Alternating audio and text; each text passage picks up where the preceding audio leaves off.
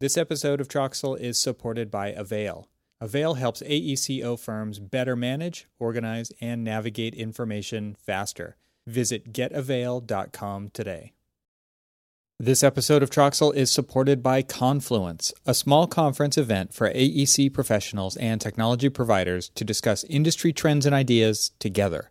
It's put on by the fine folks at Avail. You can learn more about the upcoming invite only events during this episode. This episode is sponsored by ArchIT. ArchIT only supports architecture, design, and engineering firms at a price that would pleasantly surprise you.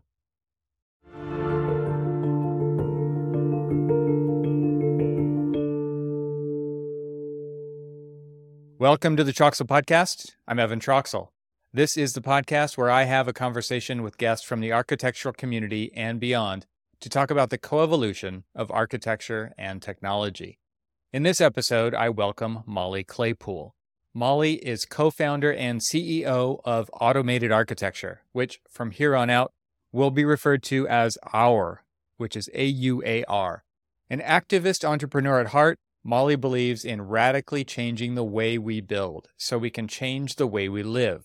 Her ethos is that radical change in housing production using automation must come from a fundamental rethink of both what and how we build.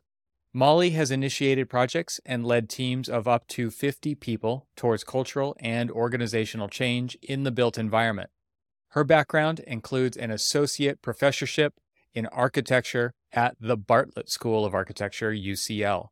At the Bartlett, she is co director of AUAR Labs and has been history and theory coordinator in MArch Architectural Design.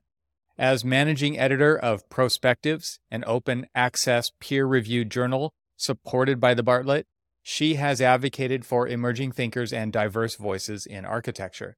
As an author, she co wrote Robotic Building Architecture in the Age of Automation and authored the Space 10 Report The Digital in Architecture, Then, Now, and in the Future.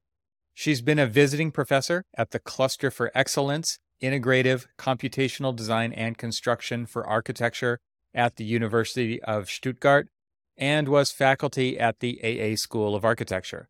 Mollie has a passion for politics, allotmenting, which is also known as gardening. I did have to look that word up, and environmental activism. She's a mom of two and lives in Bristol, UK with her partner. In this episode, we discuss how technology could be used to bridge the gap between the way architecture is designed and the way it is built in order to make it more accessible to the 99%. Other topics include robotics and automation in architecture, the disconnect between design and construction, bridging the gap between design and reality, the importance of social values and impact in architecture, the need for hands on learning and visual thinking in education, and more. So, without further ado, I bring you my conversation with Mollie Claypool.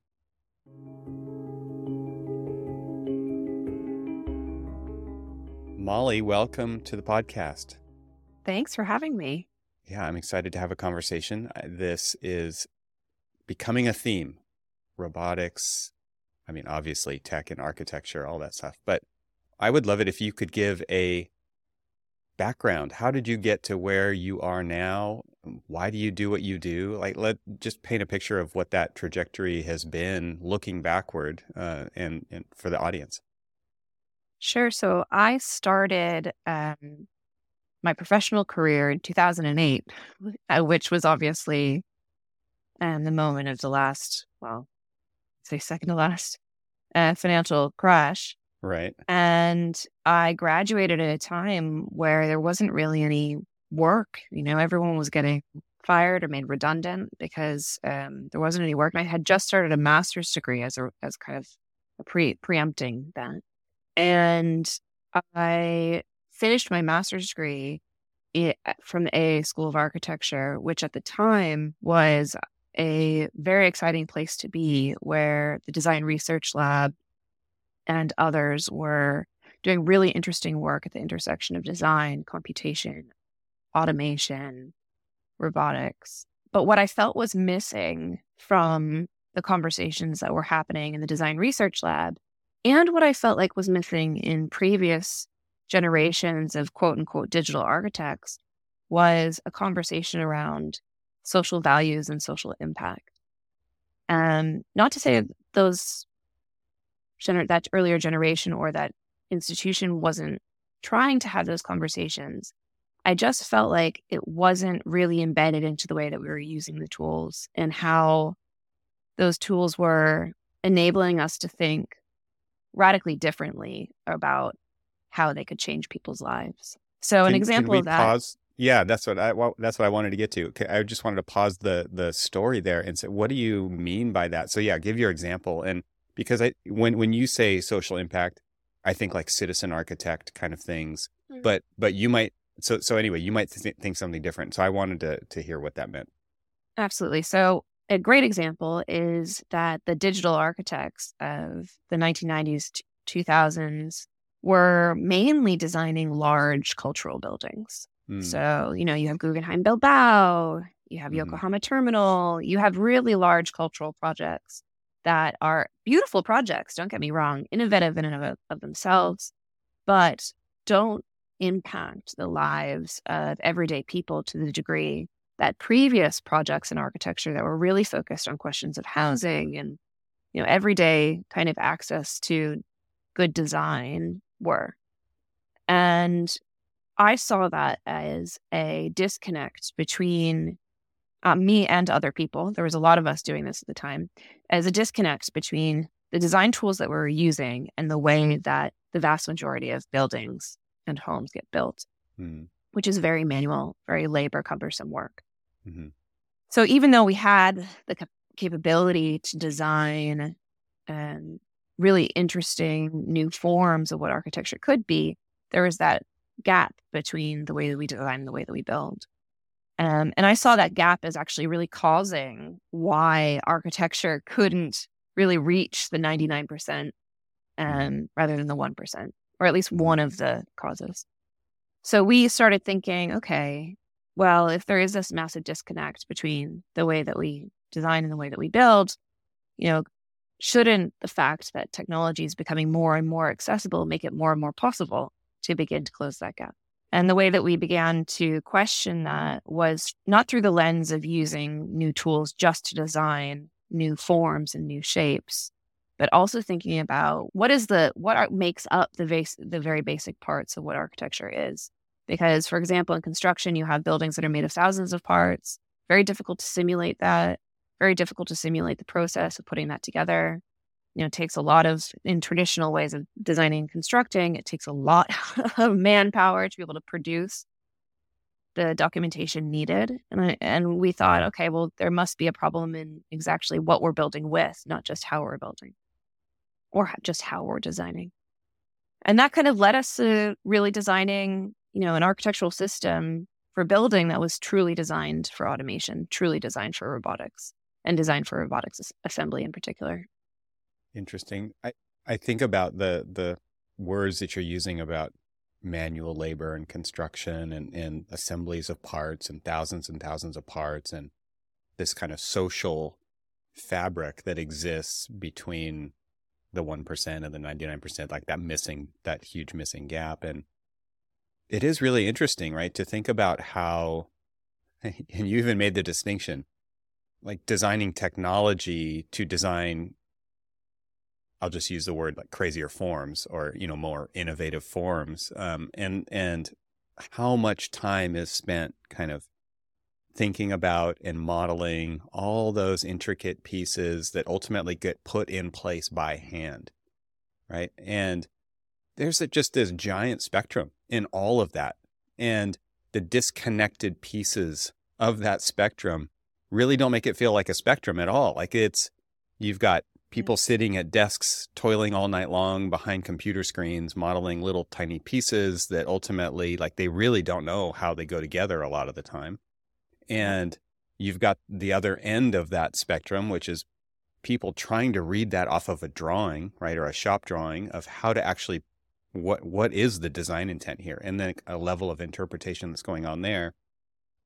And all of the stuff in the middle. Like that is a really messy middle and i think that's one of the big reasons why technology hasn't saved architecture right like it's there is this there is so much in the middle bridging the gap between what is in the mind of the architect, the designer, the design team, all of the consultants, everybody there, and the coordination that's happening. And like th- that's a soup in itself.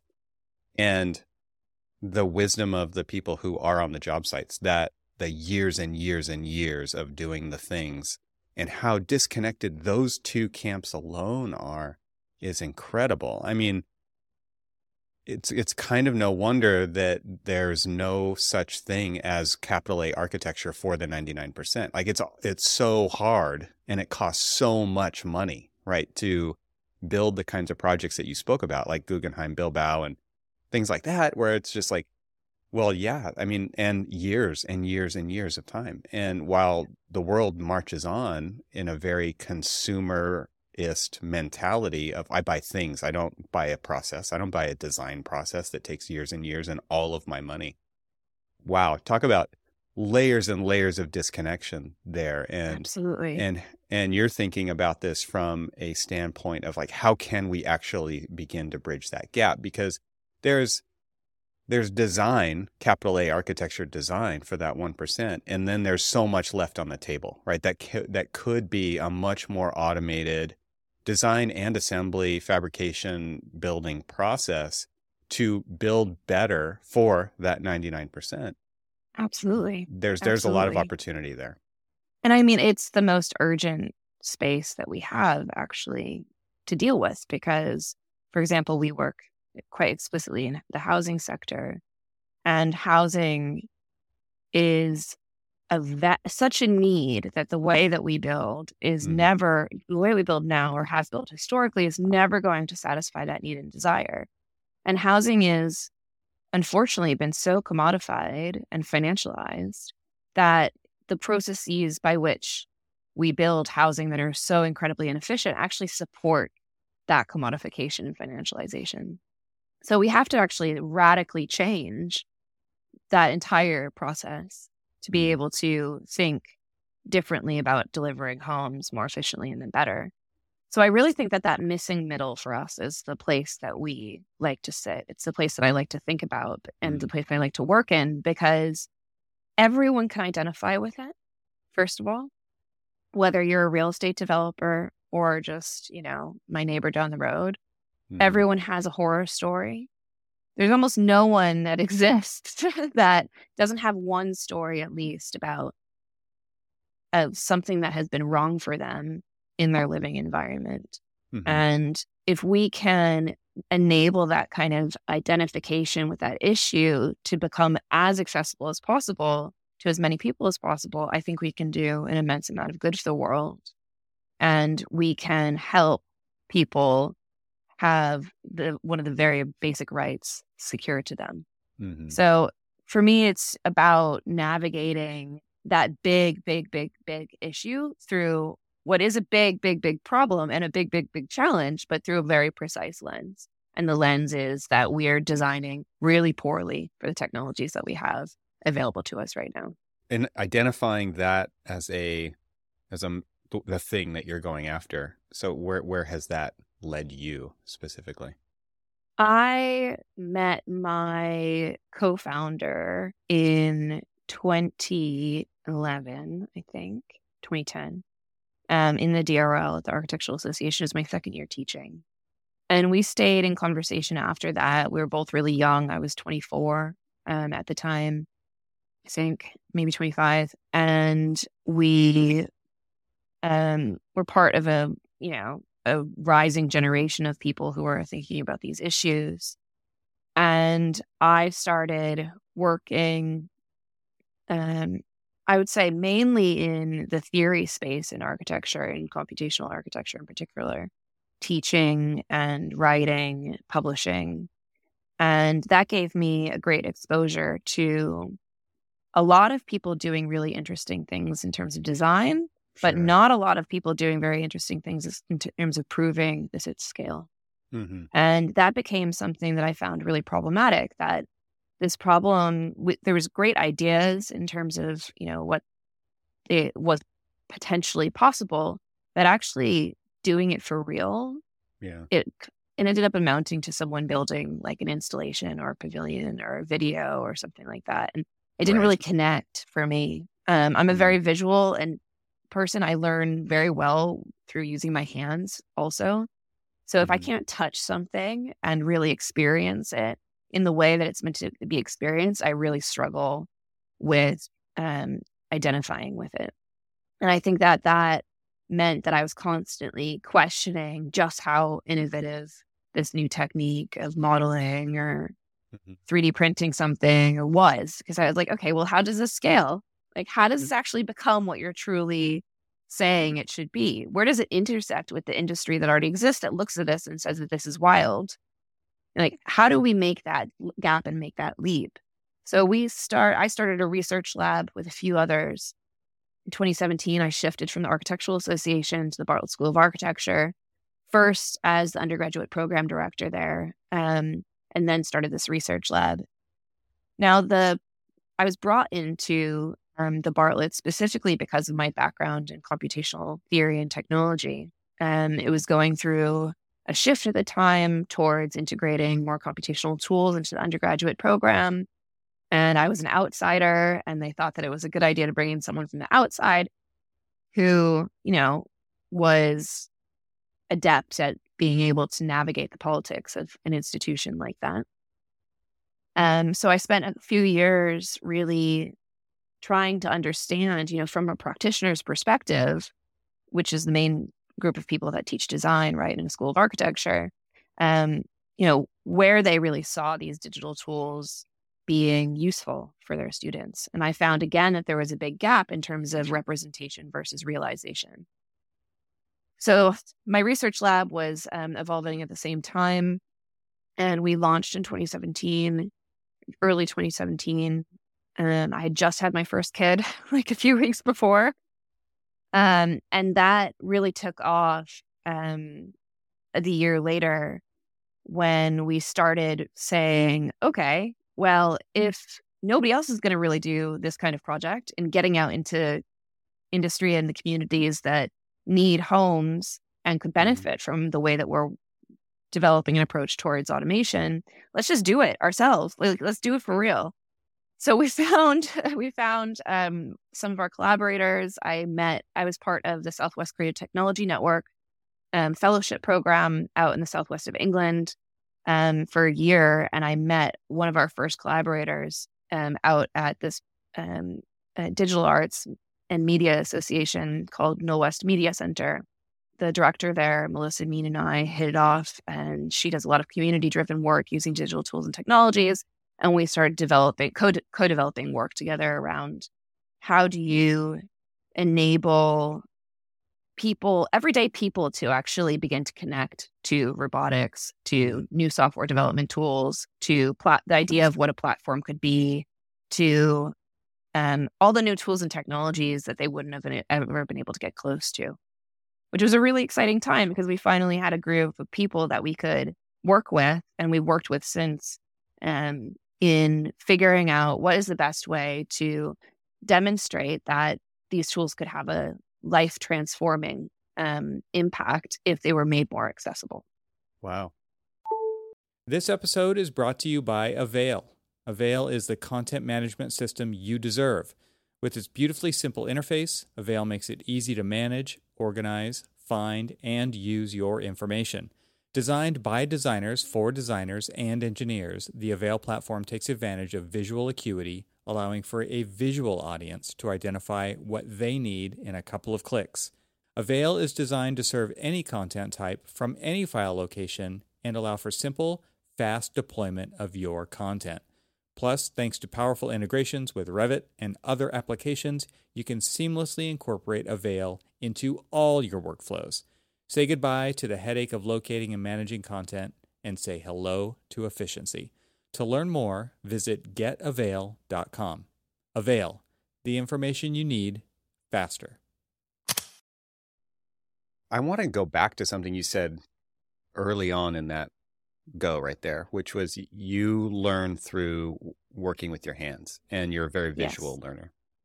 Architecture school is obviously kind of all about that, right? Like at least it it was back in back in the day when we and I'm sure it still is to some extent of building physical models and It's really interesting, though, to think about kind of the timeline and how things have shifted so much in the tool set of designers away from the physical and just into the digital space, right? And we talked Mhm, earlier about definitely. the kind of disconnection between the design and the reality of of building at scale. And it's just timely. I was just watching a TED talk by Temple Grandin, and she has a, a book about visual thinking that's been out for a while, I think. And just talking about the need for um, a lot of brains out there, a lot of people with the kind of brains who who operate like that. I'm definitely one of those people. I'm like a visual object thinker. Um, I can think spatially, and obviously, there's a lot of training that goes into into that on from from an architectural education perspective. But there's also people who are just wired like that, and I think Yeah. a lot of people end up in architecture and other similar fields because they think like that. Uh, I had architectural drafting classes. Like those don't exist anymore. I no. there was a wood shop, there was a metal shop, there was photography studios in high school.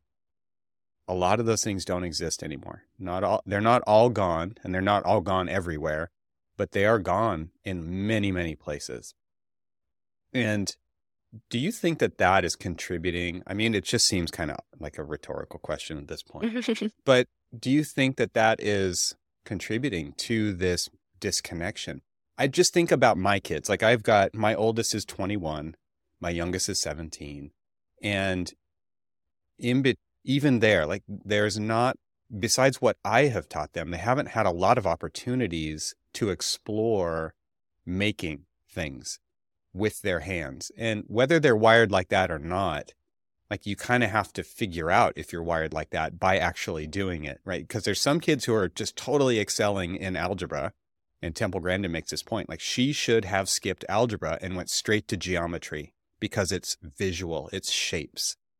And there's kind of this rigor in education in the curriculum at pushing more and more towards STEM, right? But STEM is Yeah. still very abstract and it's still very, it's not hands on. It is still very, you know, it's a lot of brain work and it's not visual brain work. It's like text based kind of stuff. And so she kind of makes the distinction between text based learners and object based learners. Mm. Do you think that that's driving a lot more of this disconnection? Because I see like what the focus is in architecture school to create amazing forms, creating great visual coding, scripting, doing all of these things, and and to create amazing design, but it will never get built. And a lot of times it is not buildable at all. And so I kind of bridging going back to bridging that gap, you're in academia. How are you Mm. guys addressing that like bridging that gap there as well? Like I, I we're leading we're leading somewhere here with this conversation, but it just seems like all of these things are kind of swirling around in my brain as you're telling me this.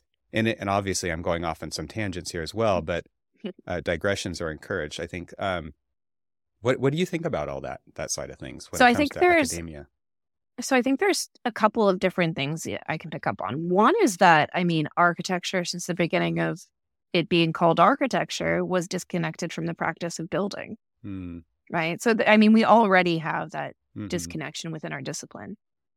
Now, obviously, there's been many attempts over the years to bring these two sides together. There's certain Mhm. people who see certain names and that we're familiar with. That Jean Prouvé, for example, who tried to bring together design and manufacturing, design to production, and many more since then. But I think at its very basic tenet, this disconnect the architect has from construction is is at the core of it. And then again, you have the whole, um, you know, socio-political framework of business in architecture, right, and Yes, liability and the legal framework, which also encourages that.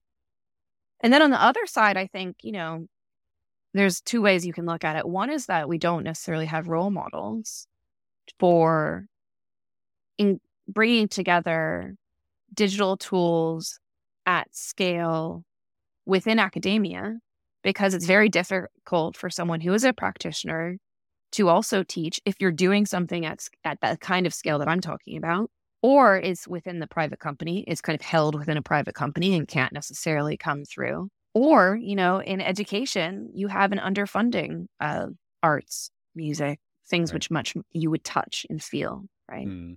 You know, when I went to high school, we had a photography studio. I would develop my own film. I had an insane art room um, where I would spend most of my breaks just making stuff. You know, that in my kid's primary school here, I even see already that that messy space isn't really truly available to him in the way that it was to me. Mhm, mhm.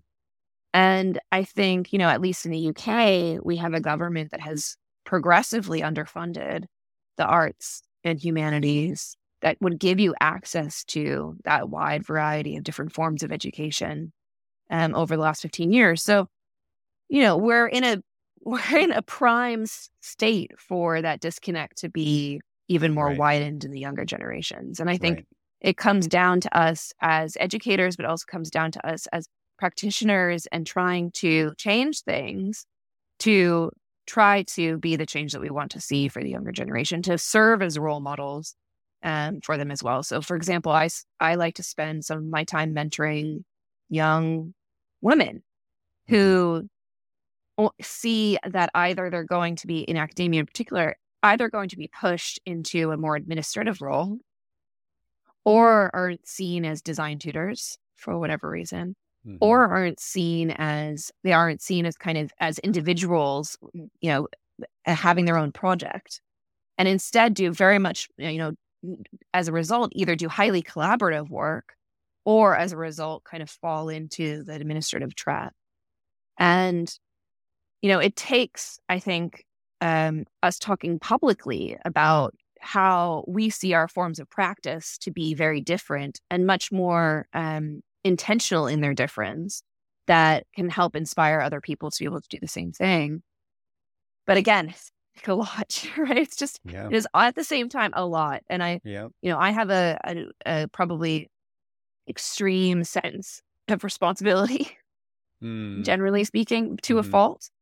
Um, but I have felt that, you know, it's particularly over the last five or six years that I need to be very vocal around the fact that I value my form of practice under different terms than how it might have been valued previously. Um, and that it's possible to do this work, but it does come at sacrifice of other things. That it's possible to um, think differently about the way that you talk about what your work can do um, and not dumb it down. Mm, mhm. you know? And to make sure that you know you know that it's possible to actually speak the language of construction just as much as it is to speak the language of design if you're really thinking about that being a core concern and issue that you're taking on board as part of the project. So for us it's always ingrained in that middle zone right? Like for me it's always been what comes in that gap is the bulk of the work that we have to do. And and if we can and you know what is the right language for that i guess is also something that i'm constantly coming back to as well. So yeah it's not a comp it's not a easy simple answer to your question. It's a, Nope. a multi-layered and multifaceted one that you can see at many different angles from the meta to the Right. much more specific and individual How did you get that experience of being able to speak both of those languages and kind of synthesize something new or different, or you know, figure out how to explain that without dumbing it down? Um, so I have always liked to build things. When I was eight, I went into the woods behind my parents' house and like built my own mini cabins and things like that. We- I think I've always just been able to um to to talk about what it should be, you know, and be able to I don't know, it's maybe it's an intuitive thing, I guess, for Yeah. me Right. but it's also been spending time with um with people in construction. So I've spent a lot of time with tradies, um, as we call them out in the U- here in the UK. I've spent a lot of time with different laborers, carpenters, joint, you know, brickies, Mm, and you know, just demonstrated to them that I'm I want to know what they know. mm, You know, I want to understand how they see the world.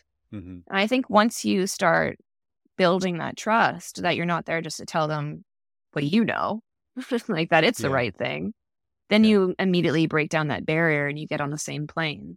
So in my work, I've always, I think, taken a very community driven approach, even just the way that I have a one to one conversation. And that has helped me a lot in having some what could be really difficult conversations mm-hmm. um, with people on site. There's not a lot of opportunity for people in architecture to do that, right? There's like, it's like keep people at their desks, keep people productive. And then that means you can't, just because you're, you're so focused on that means that there's just no time to do the other thing. It's, it's away from the office. Obviously, people can take a proactive approach to this and make it happen. Yes. But I think at, at scale or at, at large, that isn't really happening. There's not that. No, I, I think you do have to take a proactive approach to it. Mm-hmm. I think that, um, and that's a shame, but it's also an opportunity um, to listen. Yeah. And to not know, th- to know that you aren't the expert, right, mm-hmm. in someone yeah. else's reality. Like just that as a base level is very difficult for a lot of architects to consider because they have uh, you know, eight years of education or however mm-hmm. long, uh, mm-hmm. years of studying, you know, the, the expertise I, um, issue, I think is a big one that we have to confront. And as soon as you admit that you're not an expert in someone else's lived experience, then that really breaks down, you know, your own perception of your role. So yes, you can be proactive in trying to gain those experiences, but I also think it's a mentality for how you do work mm. too you know, even if you're just in an office and whatever you're doing, I think you can still, if you can transform your mentality about it, then you can actually open yourself up to opportunities that wouldn't necessarily seem as obvious the opportunities to begin with. Yeah. I, I, the the whole point of you know going to architect well not the whole point that one of the major kind of underlying things about architecture school is it's training you for a white collar job right and yes. then there's this blue collar job, you know, in you know, I guess it's not even in air quotes. It's it's it's a real thing, and there's a huge uh, shift been away from blue collar work for a very long time, right? Especially with people going to university. I mean, it's it's all about training people to become knowledge workers. It reminds me of a book I read a long time ago, and I need to reread it called Shop Class as Soulcraft.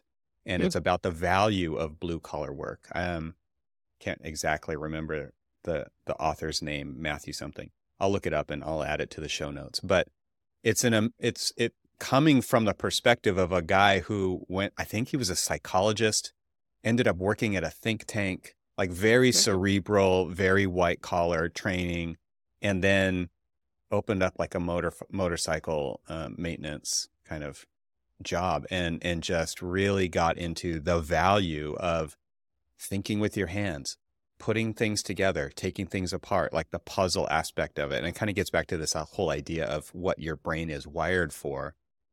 And I think about students who are growing up in urban areas. Like you said, you went out to the woods and you would build stuff. Mm-hmm. And you, that, that opportunity barely exists in urban centers where these big architecture schools are. And construction sites are run by regulatory agencies, right? And so you can't just walk onto a construction site like OSHA's there or whatever, and there's yeah, risk yeah, and there's all these things, and you and so it is hard. Like so, so being proactive about that is something that it there needs to be advocates in every area here for that Absolutely. bridge to get crossed. I mean, if there's no advocacy, if there are people who are just trying to fit in and make sure all the boxes are checked and it's going to keep everyone in their lane, right? And so totally. to build that advocacy across all of these different silos so that the cross disciplinary connections can be made because there's value in those, it needs to be somebody's big project, right? Like this is no, absolutely. Of... I think that I think that that is ultimately an amazing space to be working in, and I think also it comes, you know, it comes down to it doesn't even need to be about working in a construction site or having access to a field. It's about this idea of, um, you know, value knowing that your curiosity is valuable. Hmm. Um, and to even know how to engage with your own sense of curiosity. You know, in I, first year architecture school, it's you know, you you get taught how to read a plan in a section, you know, but you also get taught how to think. Mm-hmm. And if that could happen even earlier in education, it, it, a successful education for me would be able to be taught that as early on that your own curiosity is valuable. Mm. And that enables you to tinker, right? Even if it's just in your thoughts, sure. tinker with ideas and creativity and to explore how things feel for you, how your view of the world um, is unique and can be seen in different ways. And I think that, you know, architecture school does do that to a certain degree, but then it doesn't find a way to translate that tinkering, hacking, curiosity into how to converse in a professional environment. Well, and, and that's and that's where we have a great opportunity to like learn from sociology, right? Because mm. they know mm. how to ask the right que- or anthropology. They know how to ask the right questions mm-hmm. to get people to share their own lived experiences. So I actually draw a lot in my work from from anthropological techniques. It allows mm. me to kind of open those nice. doors rather than to assume that they're closed. Most jobs for recent graduates are just do the thing, right? apply yes. the skill don't don't be curious it's amazing how much curiosity is available in those people who just came out of like the most incredibly creative time in their whole life so far like the totally. output is insane and then it's like sit in the jaw sit in the chair and draw the lines that somebody else is telling it, it's what a shift and how many people does that neuter like within the next five years to just just do the task, just be a task generator. Yeah, I mean, I can't I can count I don't know, on two hands of 80 of us, people that I know are still are doing interesting things from my graduating class. Yeah. Know? Yeah. Um, which is, a, I mean, there are people who are still doing some interesting things, but a lot of people have left, mm-hmm. you know, because they either got burned out or Hmm. Their job was too dull, or they went into another direction, or demoralized, and, or or demoralized, or, yeah, or underpaid yeah. for too long, or like right. whatever it looks like, you know. And I think to to be able to know that it's also okay to have that alternative path is something that we should encourage much more. Oh yeah, you know, at AUAR yeah, yeah, at AUAR we have always tried to do a different form of practice. You know, like not be an architecture practice as or an architecture firm as you know, quote unquote, try to do a different form of practice, try to organize in a different way, try to have a different kind of hierarchy and structure to try and live our values, which are ultimately about being able to be as accessible as possible. This episode is sponsored by Confluence. I've invited Randall Stevens, the CEO of Avail, to tell you about it. In 2019, we held the inaugural Confluence event, which was designed to bring together the product managers, the technology developers that are working on the products used daily in the AEC industry, and put them in the room with the design technology leaders from the practice side that are actually implementing and using these technologies. The goal isn't to sell anybody anything at these events. The goal is to get a better understanding of what's working, what's not working, and what would be the best products to develop to be implemented in the AECO industry. We've held these three day confluence events the past four years and attracted over 100 attendees. We have an exciting agenda plan for our annual event in October. The theme this year is going to be focused around AI and machine learning and its applications in the AEC industry. You can learn more about Confluence at getavail.com slash confluence. Clearly this lights you up like you're you're grinning as you're saying this stuff. And i want yes. this is the perfect segue because i wanted to get back to what is your form of practice? Can you explain what you're doing what your approach is? What makes it different? Like or you know what are you trying to do there so at automated architecture we set up um, as a tech company so we have developed a, a approach that uses um, a microfactory with robotics to build homes, sustainable timber homes. And essentially, we've productized a house or mm-hmm. housing. Mm-hmm. And, um, you know, it, it, has a lot of connections to the 1950s stories of post war housing, right? Like, how do you mm-hmm. get as much housing as possible that's decent quality up as fast as possible? And right. the only way to do that is to do manufacturing to mm. manufacture homes. There's no way to do it with the way that we build traditional timber frame or concrete block or precast concrete Yeah. or whatever because the infra- there's too much infrastructure that's needed. So at AUAR we really focus on providing the technological the technological infrastructure to make builders able to build more efficiently with much less risk.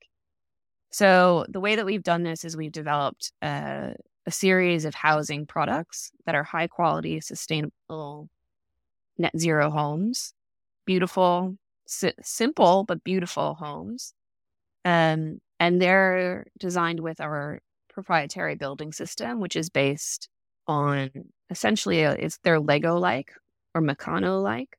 So there's one building block that can be combined together in many different ways, create many different kinds of houses, and it can be robotically prefabricated in a microfactory, which means they can be produced, manufactured and produced close to site, you know, without huge transport costs, which in the US is a big issue. In Europe, it's also a big issue depending on where you are.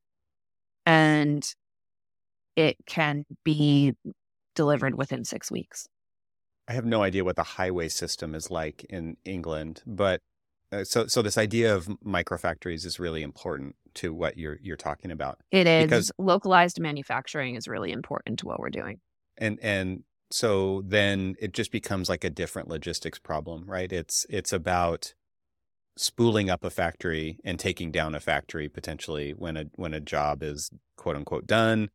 Um i think one of the biggest things that that this allows when people when you talk about delivering housing at scale is by doing a factory kind of a build where you're you're obviously there's there's craftsmanship and tolerances and and especially when you're working with robotics that are able to be met for higher quality output but also it allows you to parallelize tasks right? That stuff can Yeah. be being built while the the site is being prepared whereas traditional construction it's all sequential right? You have to do this before that. And so by doubling up these tracks of you know building the spaces while the site's being prepared while the under you know it just it, it opens up opportunity for things to actually go faster. I don't know that it actually makes things cost less from people that i've talked to on the modular prefabrication side they say actually doesn't cost less but it saves you a ton of time right and so it that Time is there's a- money, also. there is a time is money component to that Yeah. for sure for sure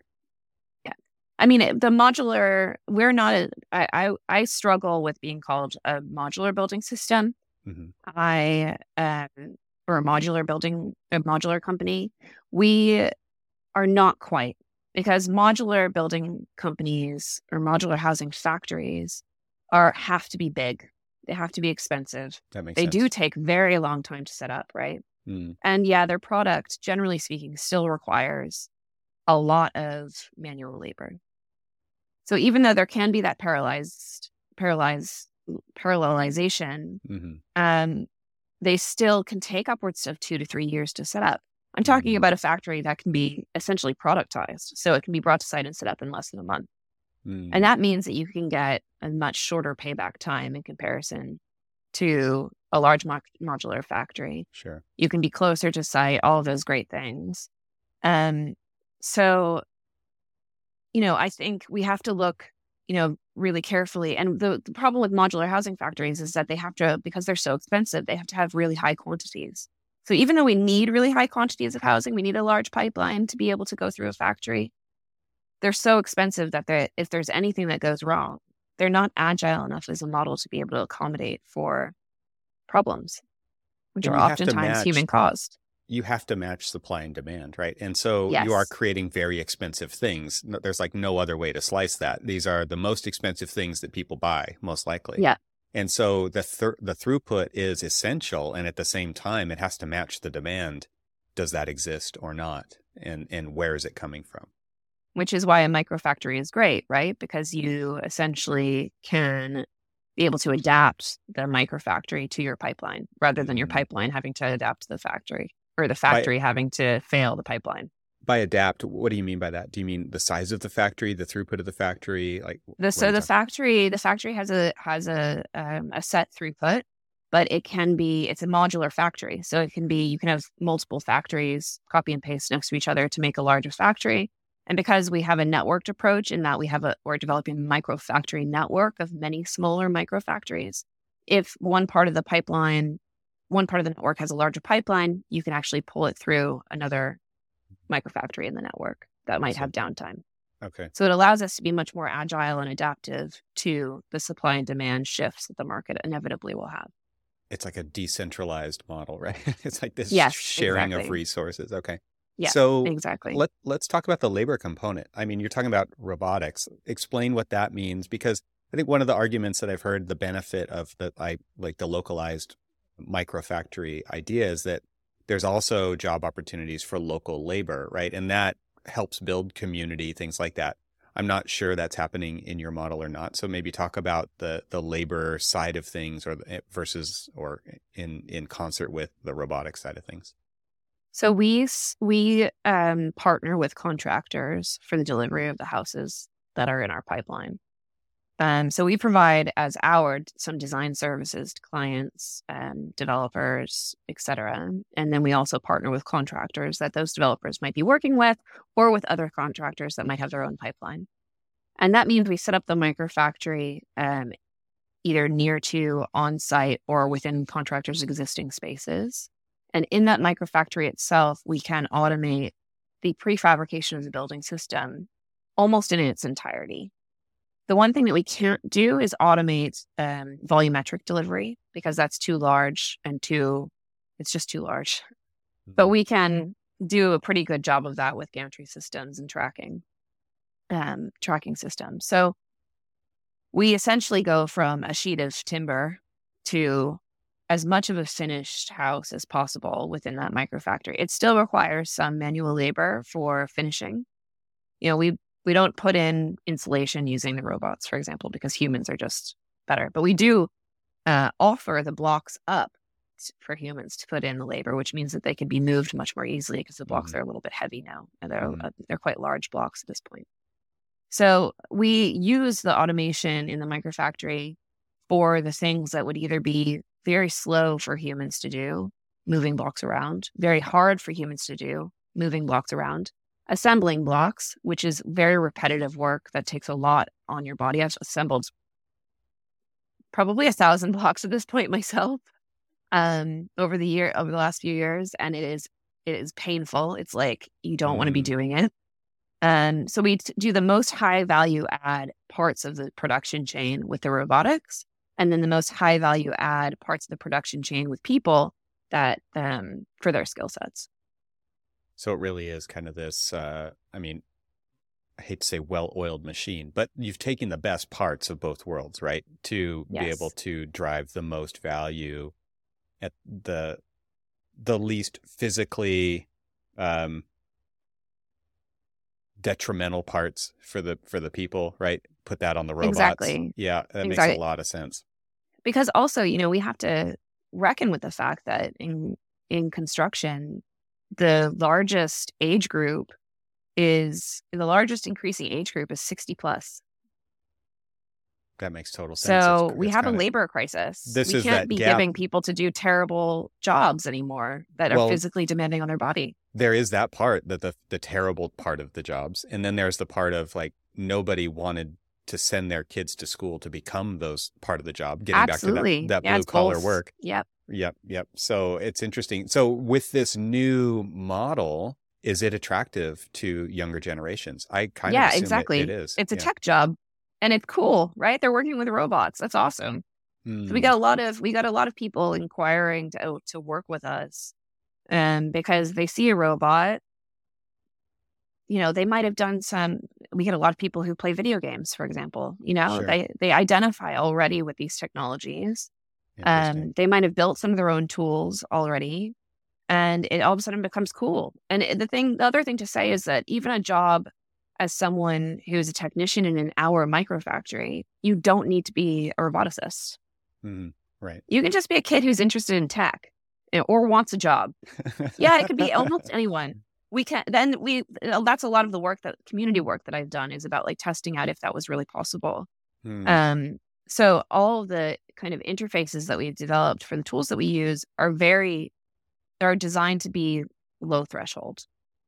because it's important. It's an important part of our differentiator is that we can enable a different subset of the population and different demographic to want to do this work. Right. So what's that? I mean, you, you said it's attractive to people. So what does that mean for you? I mean, that it seems like like you are creating a portal for people to get into this industry who probably never had it on their radar. So like in raw kind of what what's your sense of of how attractive that's really been for for the younger generation to get into? So we've done a lot of work in um, in the states would be high schools, but here it's called they're called colleges, 16 to 18 year olds who have started to specialize in their interests. So we've worked uh, done a lot of work in bricklaying and programs and carpentry programs, multidisciplinary programs. And as soon as you show people that they can work with a robot, they get really excited. Mm. That's the main thing. They're like, robotics, awesome. And it's also just really important because in the UK, the demographics of people who are working as casual laborers on job sites are also the demographic of people who have the least success in school. Mm, yeah.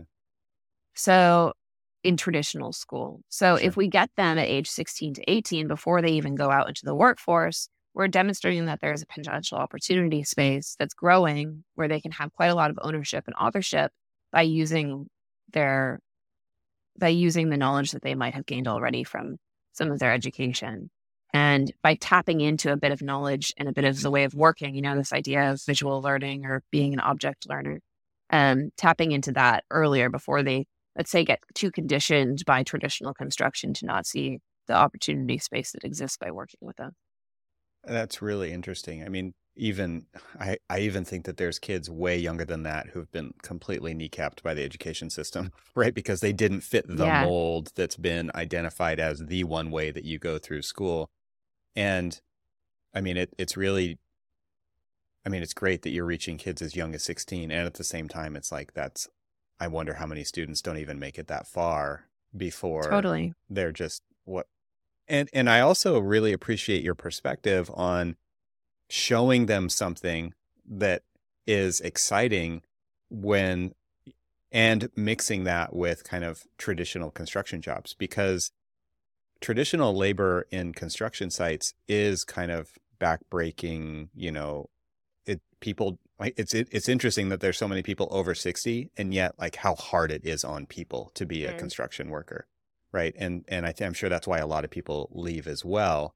Um, it's just because it's so physically demanding, and so to to start to create opportunities to change that narrative is really an interesting way, or you know, I, it probably wasn't planned out that way to be to be said exactly like that, but it is an outcome of putting injecting robotics into it to say, look, the, the robot's going to do the heavy lifting we're going to use you for, for the most valuable thing on the construction site. Is your firm suffering from an illness common in the AEC industry? Mediocre IT support syndrome, also known as MITS syndrome. Common symptoms include not submitting a ticket because your IT provider takes too long to respond, losing access to your files and having to deal with the issue yourself, or not getting advice and guidance on the latest tools and software because your IT provider doesn't understand your business.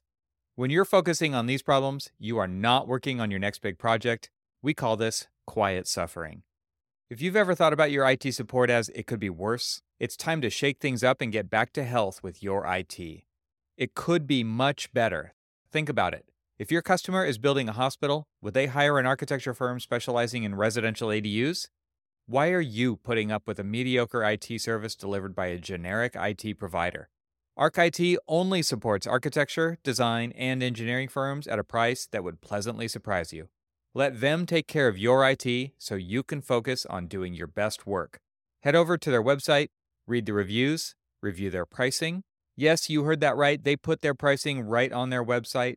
And of course, request a free consultation at getarchit.com. G E T A R C H I T.com. And I also love this idea of young people coming to work in a micro factory and just that amazing uh, satisfying feeling of actually building real things, right? That like there's a major difference there between that and and the video game thing, like the throwaway aspect of the video game accomplishments, right? But it's like you're making real things for real people and they're going to live their life in that and because it's a better building, they're going to have a better life. I mean, I, you can kind of sell this story not in a slimy selling kind of a way, but but like it really makes a difference. The the spaces that people inhabit change their outlook and their contribution back to community, right? And yep. I think that's a lot of the stuff that doesn't get talked about enough when we start to talk about this need for housing, right? It's like if everyone had this kind of basic right of of housing that was better than average, then you would have better than average opportunities for for people to contribute back into society because that would be taken care of. A hundred percent. I mean, we we saw that in the work that we've done it with Knowle West Media Center um, directly. You know, one of the things that um, some of the participants said to us was that they didn't feel like they had any authority to mm. take ownership of any part of their community. Mm. Or they didn't believe that they had this, they had been told their whole life that they didn't have anything good to offer. And then all of a sudden, over a period of time working together, they realize that they have so much to offer. Like, even if you can just change the lives of a few people in a small community to, dem- to see that they have opportunity to explore their own world in a really meaningful way and contribute to the construction of that world in a meaningful way, I think that that can have knock on effects are so intangible that we can't really um, we can't really underestimate them. Yeah. And so I love the work that my our collaborators at Knowle West Media Center are doing now. Um, they're working really closely in their community to essentially build backyard homes, but through a community land trust where members of that community give up land that they own over to the community land trust for them to build small backyard homes wow. for members of that community that are in need. And it's just this circular, you can see how it can build the circular effect of that in people's perceptions, a sense of community, a sense of ownership, sense of authorship, sense of responsibility and maintenance. All of these things come together in a really beautiful way then. That's incredible. I, I haven't heard of that system. It's like a philanthropic kind of act that that's happening, right? And to be on the receiving end of that has just got to be like we've all seen the home renovation shows where the team yeah. comes in and th- everyone's crying by the end, right? I can't when when that's happening for real people and it's not on TV, right? It's got to be absolutely incredible to be a receiver of that gift, right? And and just the agency that that would be giving people to, like you said, like they didn't have those opportunities. We didn't know what they were capable of because they never had the agency to become the author of their community in any way and what that could contribute back to to all kinds of things. It's it what an amazing story. I feel like AUAR is trying to do that, but on a much more from a slightly more zoomed out position. Right. So our collaborators are doing it in a very zoomed in way. Mm-hmm. They do have intentions of scaling this and have mm-hmm. started mm-hmm. to do so, which I'll, I'll send you um, the project. But what we're trying to do is across across countries and regions, right? Yeah. You're talking and about the I puzzle always, scale, and everyone's yeah. every piece of the puzzle is very important, right? But very important. But they can't affect the whole puzzle. They can only affect the puzzle piece right next to them, right? Eh, they can touch they, that one. They can but, enable but you... other people to adopt, mm-hmm. right, mm-hmm. parts of their methodology. Mm-hmm. But what about being able to do that in a super horizontal way mm-hmm. globally. Right. Right. It requires a kind of slightly different level of scalar thinking. Sure. Because there's things that won't be able to be replicable in every places when you're zoomed in to a hyperlocal setting. Right.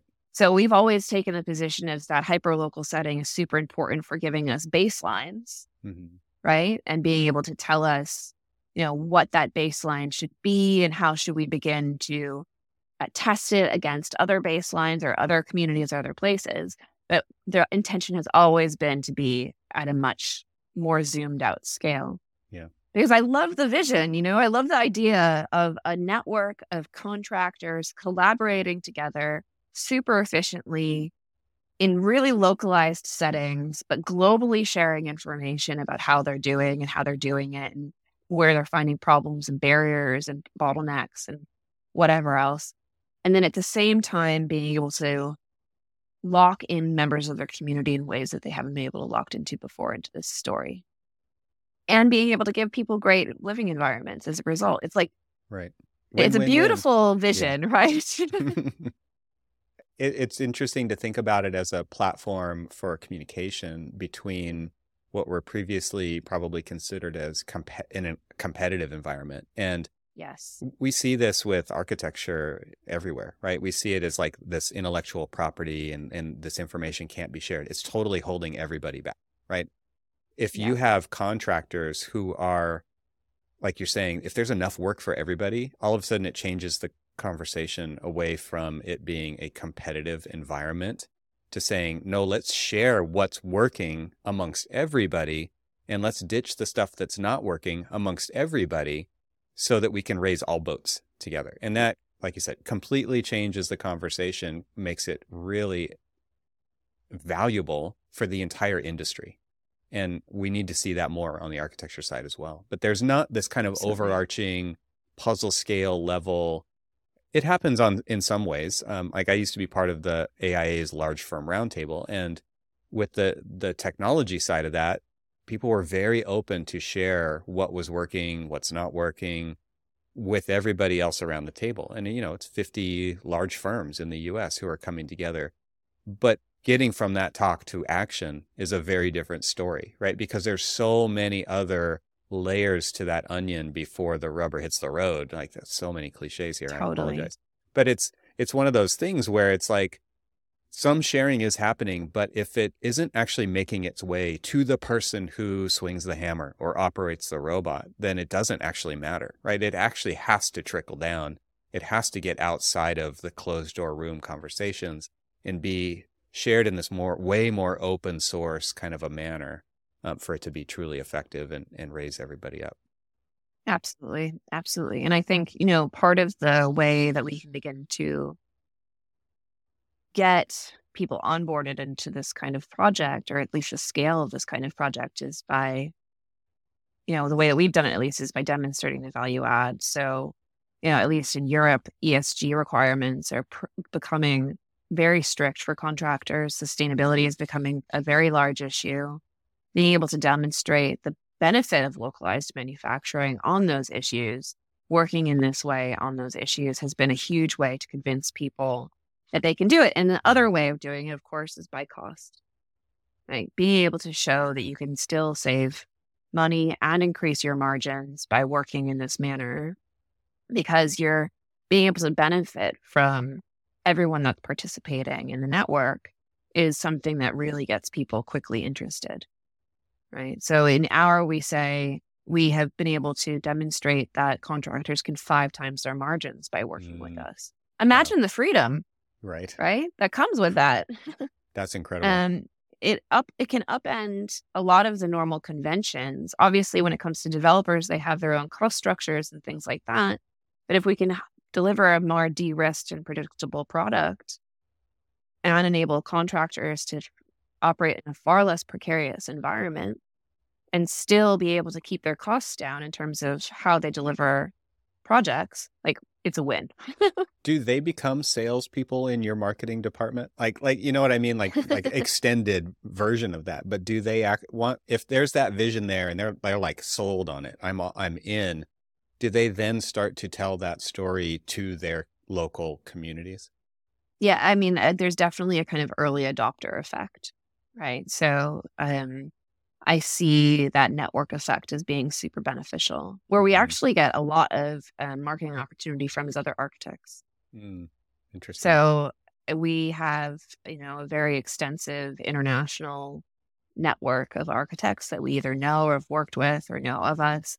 And we get a lot of inquiries from people who would like to work with our building system. And, you know, that is something that's really exciting for us because essentially, you know, we are showing people that it's possible to still have st- work with a kind of with work with a building system, but still have a, a huge degree of creativity. Yeah. And that for architects is really exciting and also de-risking some of their other problems. Yeah. And it gives well. them a way to kind of dip into this productized architecture segment, which most architects aren't working in, right? So it's got to be exactly this. It's a, it's another incentive to like architects are just kind of insatiably curious, right? And so this other thing that that's now out there that they've become aware of has got to be really interesting, kind of tantalizing to go like chase that, chase that and see where it goes. That's pretty cool. Totally, totally, totally. You know, giving people a kind of opportunity to explore, you know, the best part about being an architect, which is being a, a creative rather than, um, you know, having to worry about how things go together all the time. Mm-hmm. You know, and it, like the unknowns that come with that sometimes sure. too. And with us, there's a level of predictability, transparency that you can't get in unless you've tried and trusted things many times. And it's got to be closer to like you you've you actually have bridged the gap by creating this network of construction professionals and you've got this obviously the handle on the architecture side to be able to and even the piece in the middle of manufacturing and production it's like here's what we know. And it's like it almost becomes like this wikipedia of our right? Which is here's how we do it here's what works here's what we know doesn't work. And like that has got to be an incredible resource to have your finger on the pulse of all those things. Because in traditional practice where i come from right it's a low bid scenario. And yeah. It's adversarial by nature it's designed to be that way right it's in and under the guise of like we're protecting the public to get the lowest cost possible. It's like low fee, low bid. What could go wrong? It, everything could go wrong. It turns out, right? Yeah. and so totally, um, it's rare when it actually works. And those stories are like the stories of legend when they do when they're when they're incredible. But if that becomes normal, if that's normalized, that changes the the game for everybody. Totally. It does. Well, Mollie, this has been a fantastic conversation. I've had a lot of fun. Thanks. Me too. I, I would love to point everyone in the in your direction. So give everybody the URL where they can head over to see your work. And I'll include all the links in the show notes so they don't have to memorize it. But I would love to give you kind of the opportunity to tell everybody where you're doing your work online so they can follow along. Great. You can find us at automatedarchitecture.io. I'm on Instagram at Mollie Claypool and AUAR is underscore underscore AUAR. So Perfect. we're on all the social media. Come find Great. us and follow us. Thank you, Mollie. This has been wonderful. Thanks, Evan. Thanks to our sponsors and thanks to our members this week. Find out how you can become a member at trxl.co. And I'll talk to you again next week.